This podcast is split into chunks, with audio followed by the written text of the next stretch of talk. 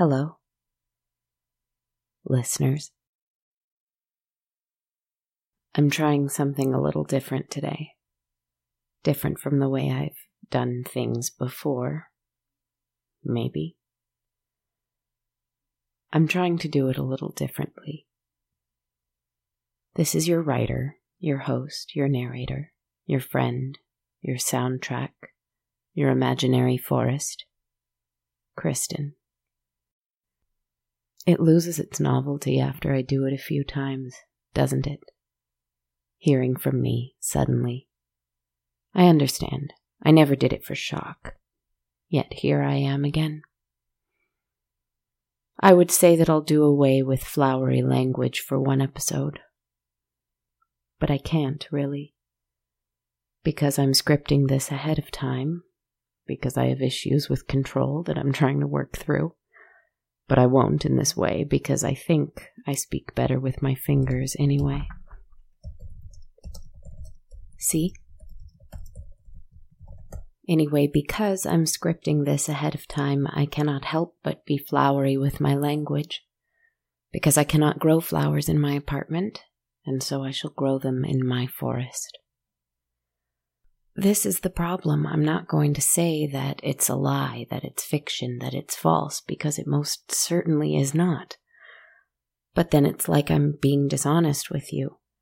But bear in mind that in my real life I talk about this stuff too but I don't need you to know about that.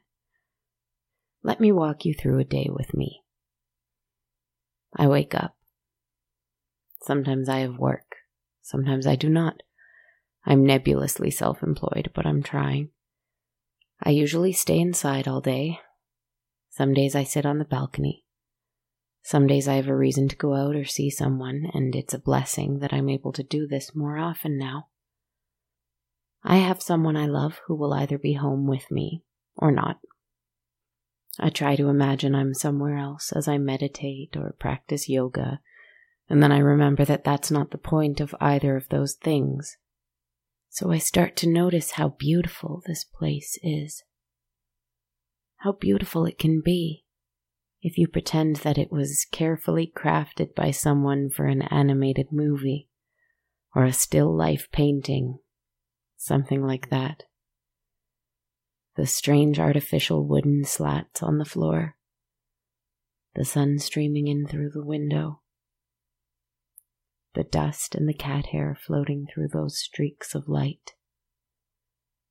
I think I should sweep the floor. I think I should organize my paperwork. I think I should try to make more money. I think I should work out more. I think I should. I think I should mother. eat healthier. I think I should I think drink I should more water. My friends. You know this list. You know it. I know it. We all know this list. This I think I should list. But instead of doing all of those things, I just breathe. That might be all I can do right now, but that's okay. I can do a damned good job of that at least. Once a week, I sit down with a box of magic.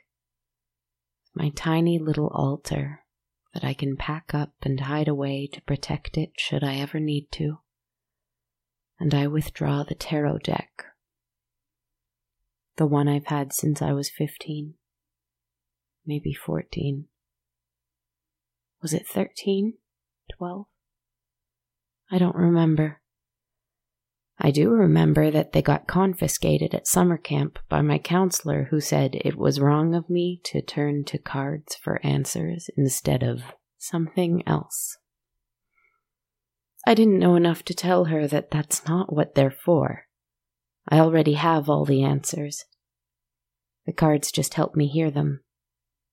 Apparently, that's not the right answer either, though, so it doesn't matter.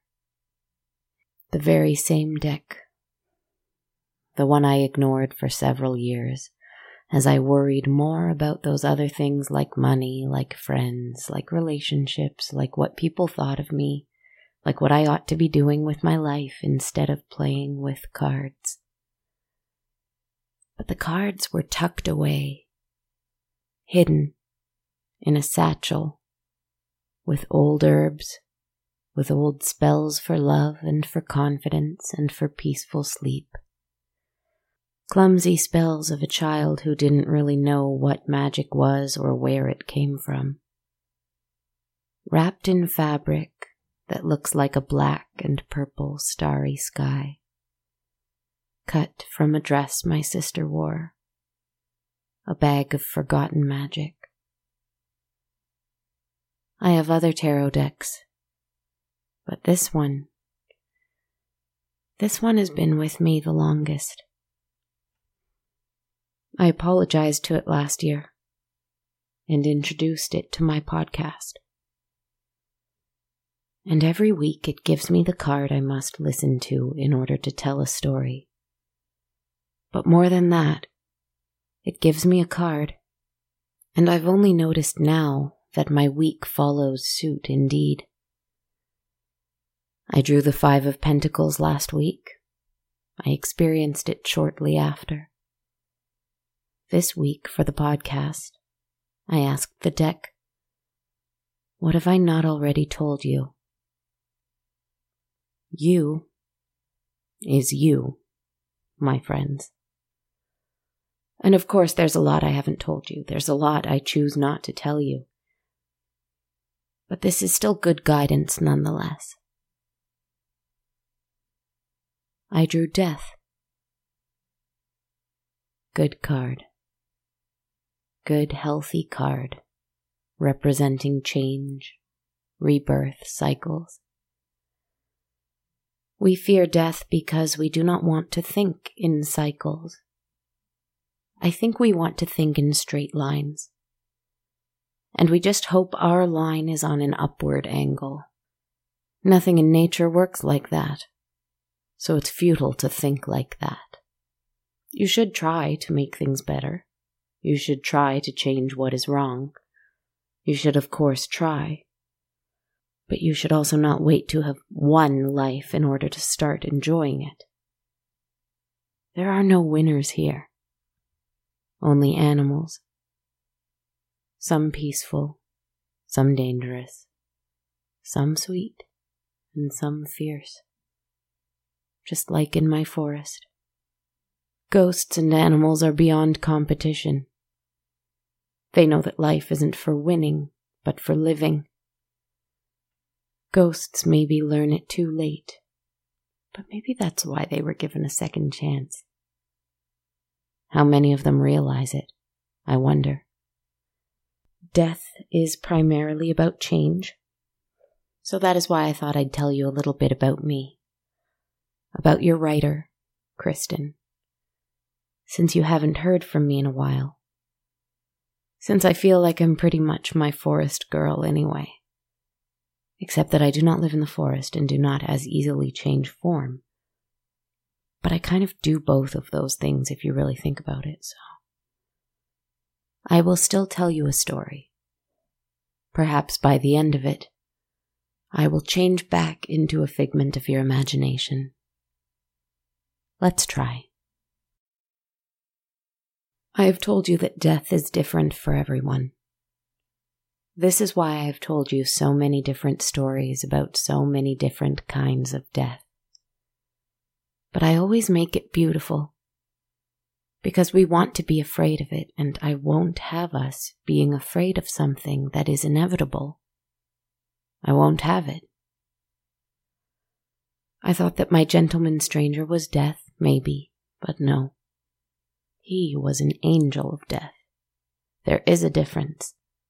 An angel of death works in service of death. Death itself is something within all of us. Steady decay that is already happening. It's already within us. It is us. It's everything breathing and growing. In fact, isn't growing just a part of dying? Is it all the same thing then? You see how it's a bit complicated. How can we be so afraid of something within us? How can we be so afraid of something we're already doing? Hmm. I won't have it. The last time I drew the death card, I spoke of unknowable wonders. And I spoke of a time when I went out to meet death at a party. And I did. You remember? It doesn't matter if you don't, because she's so absolutely splendid that I need to describe her a second time anyway. And like the rest of us, death can change. I'm going to imagine a different place and a different time with a different me in it. Who can say if I'm much older or if I'm any wiser? Who's to say? But I will be there once again.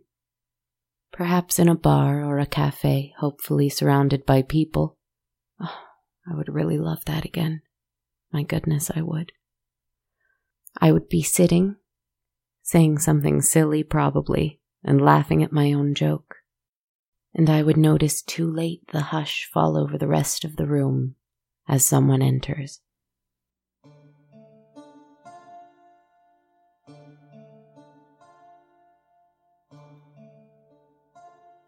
I can see clearly who she is.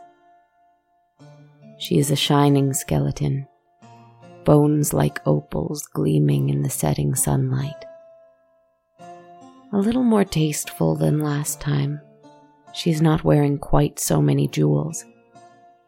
And she wears black silk this time, because it's a little cold in here.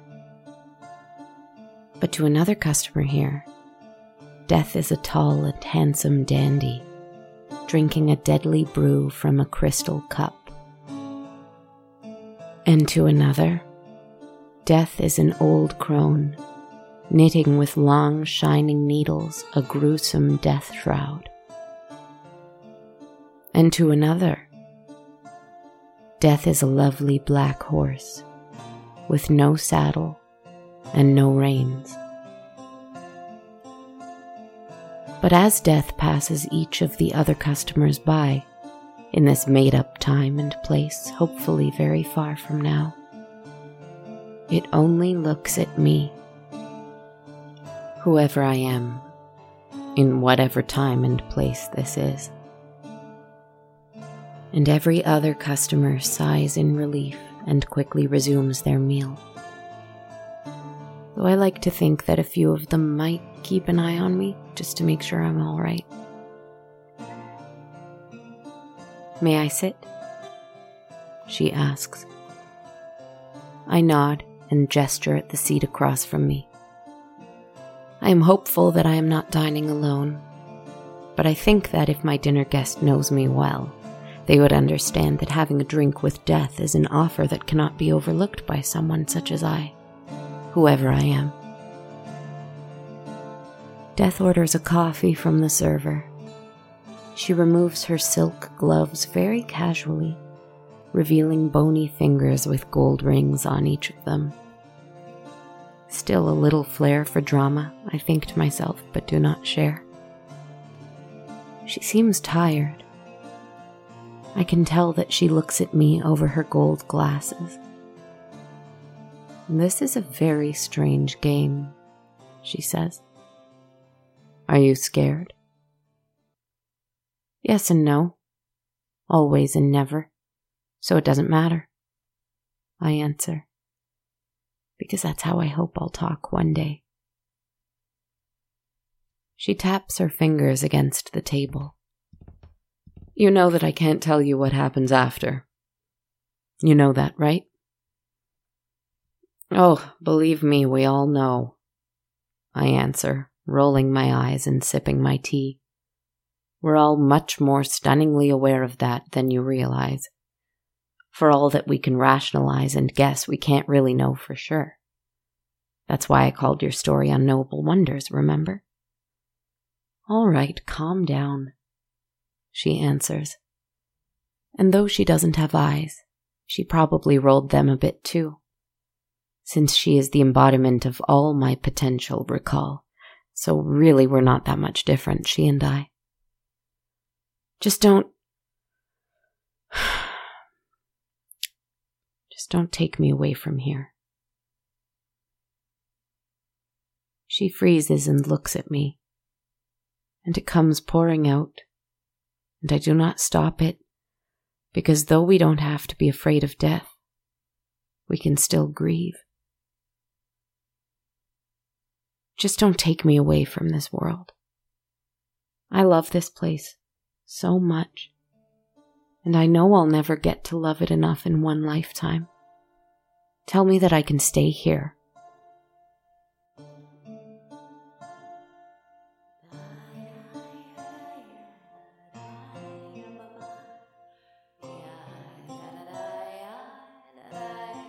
She smiles a little, a gentle smile, as gentle as a skull can possibly smile.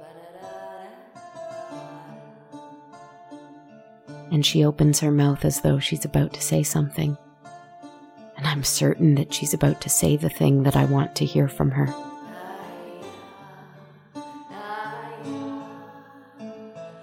So, of course, she stops. She sighs. you know I can't tell you anything. You know I don't know. And the customers at the cafe do me the kindness of pretending not to hear what she just said. But I know that it hit some of them, maybe all of them. But at least we're all here together.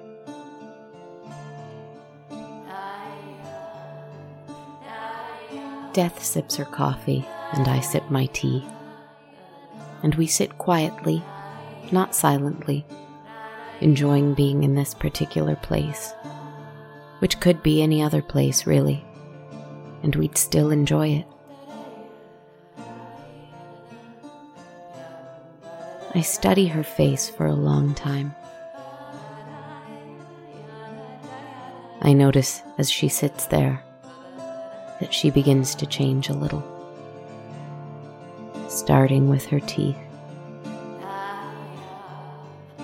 Her canines are growing sharper and longer. Not all her teeth, just a little sharpness now, remember. Her nails are growing longer too, but I swear they seem to be a deep, dark purple. And from inside her rib cage, First green, then pink, then red, then orange flowers begin to grow there. She smiles and raises a hand to wave goodbye for now to me as I'm pulled out of this story outside of my own time, as if by a rope tied around my waist. And I'm brought back into my forest. Ah. See? I was right. I am back to normal again. Fangs, claws, stained purple with nature and magic alike. There is the warmth of a fire behind me. I can feel it. And there he is. He is different. Though he's on fire, he's not burning anymore. He is calm. He is not afraid of his own fire. His skin cannot burn, you see, nor can his eyes, nor his hair, nor his clothes. None of it. Because he is fire. It's all just fire no matter how he returns, what he returns as, what he wears, what he looks like. He is always fire. And no matter how far up in the sky I go, and no matter how deep in the ocean I fall, whether summer, autumn, winter, spring, or summer, or autumn, or winter, or spring, I am always earth. He smiles, and the fire all around him smiles with him. As he notices before I do that at my feet flowers grow, and they grow and they grow and they grow. No matter how badly burnt the earth is, no matter how dry and cracked and hurt it seems. This circle of green grass and bright flowers in shades of red, purple, yellow, orange, pink. This circle keeps growing, radiating out and away from me.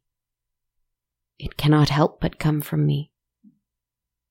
And snaking under my feet and in the ground beneath me, coiling and writhing, though it might take them some time to grow. Yet there is no such thing as time, so it doesn't really matter. Underneath me, there are the thick roots of new trees beginning to grow. One day, perhaps, I shall sit underneath them.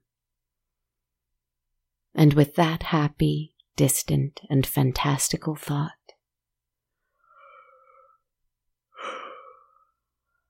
I think I will go to sleep now. Good night, my friends. Thank you.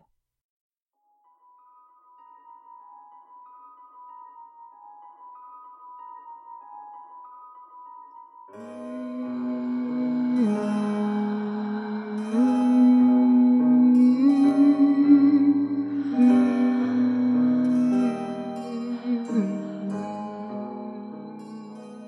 Thank you so much for listening in with both sides of me tonight, my friends. More and more, I am trying not to separate them, since I think they're stronger together. Aren't they? This is me. Kristen Zaza, creator and imaginary creature, team of one, all two of me, for On a Dark Cold Night. Thank you again for being with me this week. And thank you most of all for your patience and your willingness to change along with me. I am grateful. I'm also grateful this week for a lovely and generous listener who supported the show via ko-fi.com, the antler headed ghost. Thank you for your kind message and for helping me create this forest. If you'd like to make a one time donation to the show, like the antler headed ghost, you can learn more at ko-fi.com slash dark cold night. Another great way of supporting the podcast is to become a monthly patron through Patreon, where any monthly pledge of $1 or more gives you access to my ever-growing soundtrack. You can find out more at patreon.com slash darkcoldnight. And as always, we have t-shirts and hoodies for purchase through bonfire.com slash on I would also like to take a moment to thank iTunes listener Ellie Holly from the US, who left us a beautiful five star review this week. Thank you so much for sharing your thoughts, Ellie Holly. I'm honored you're enjoying my work. If you'd like to support the show in this way, please head on over to iTunes and leave us a review. I would really appreciate it. You can also follow me on social media. I'm on Twitter at A Dark Cold Night, Instagram at Dark Cold Night Podcast, or my Facebook and YouTube pages just called On a Dark Cold Night. Thank you very much, my friends. There's something in the air, isn't there? It feels like everyone collectively opening their arms and hoping they don't get hurt our responsibility to try and keep that from happening, I think. With that as my last thought for you, good night, my friends. Sweet dreams.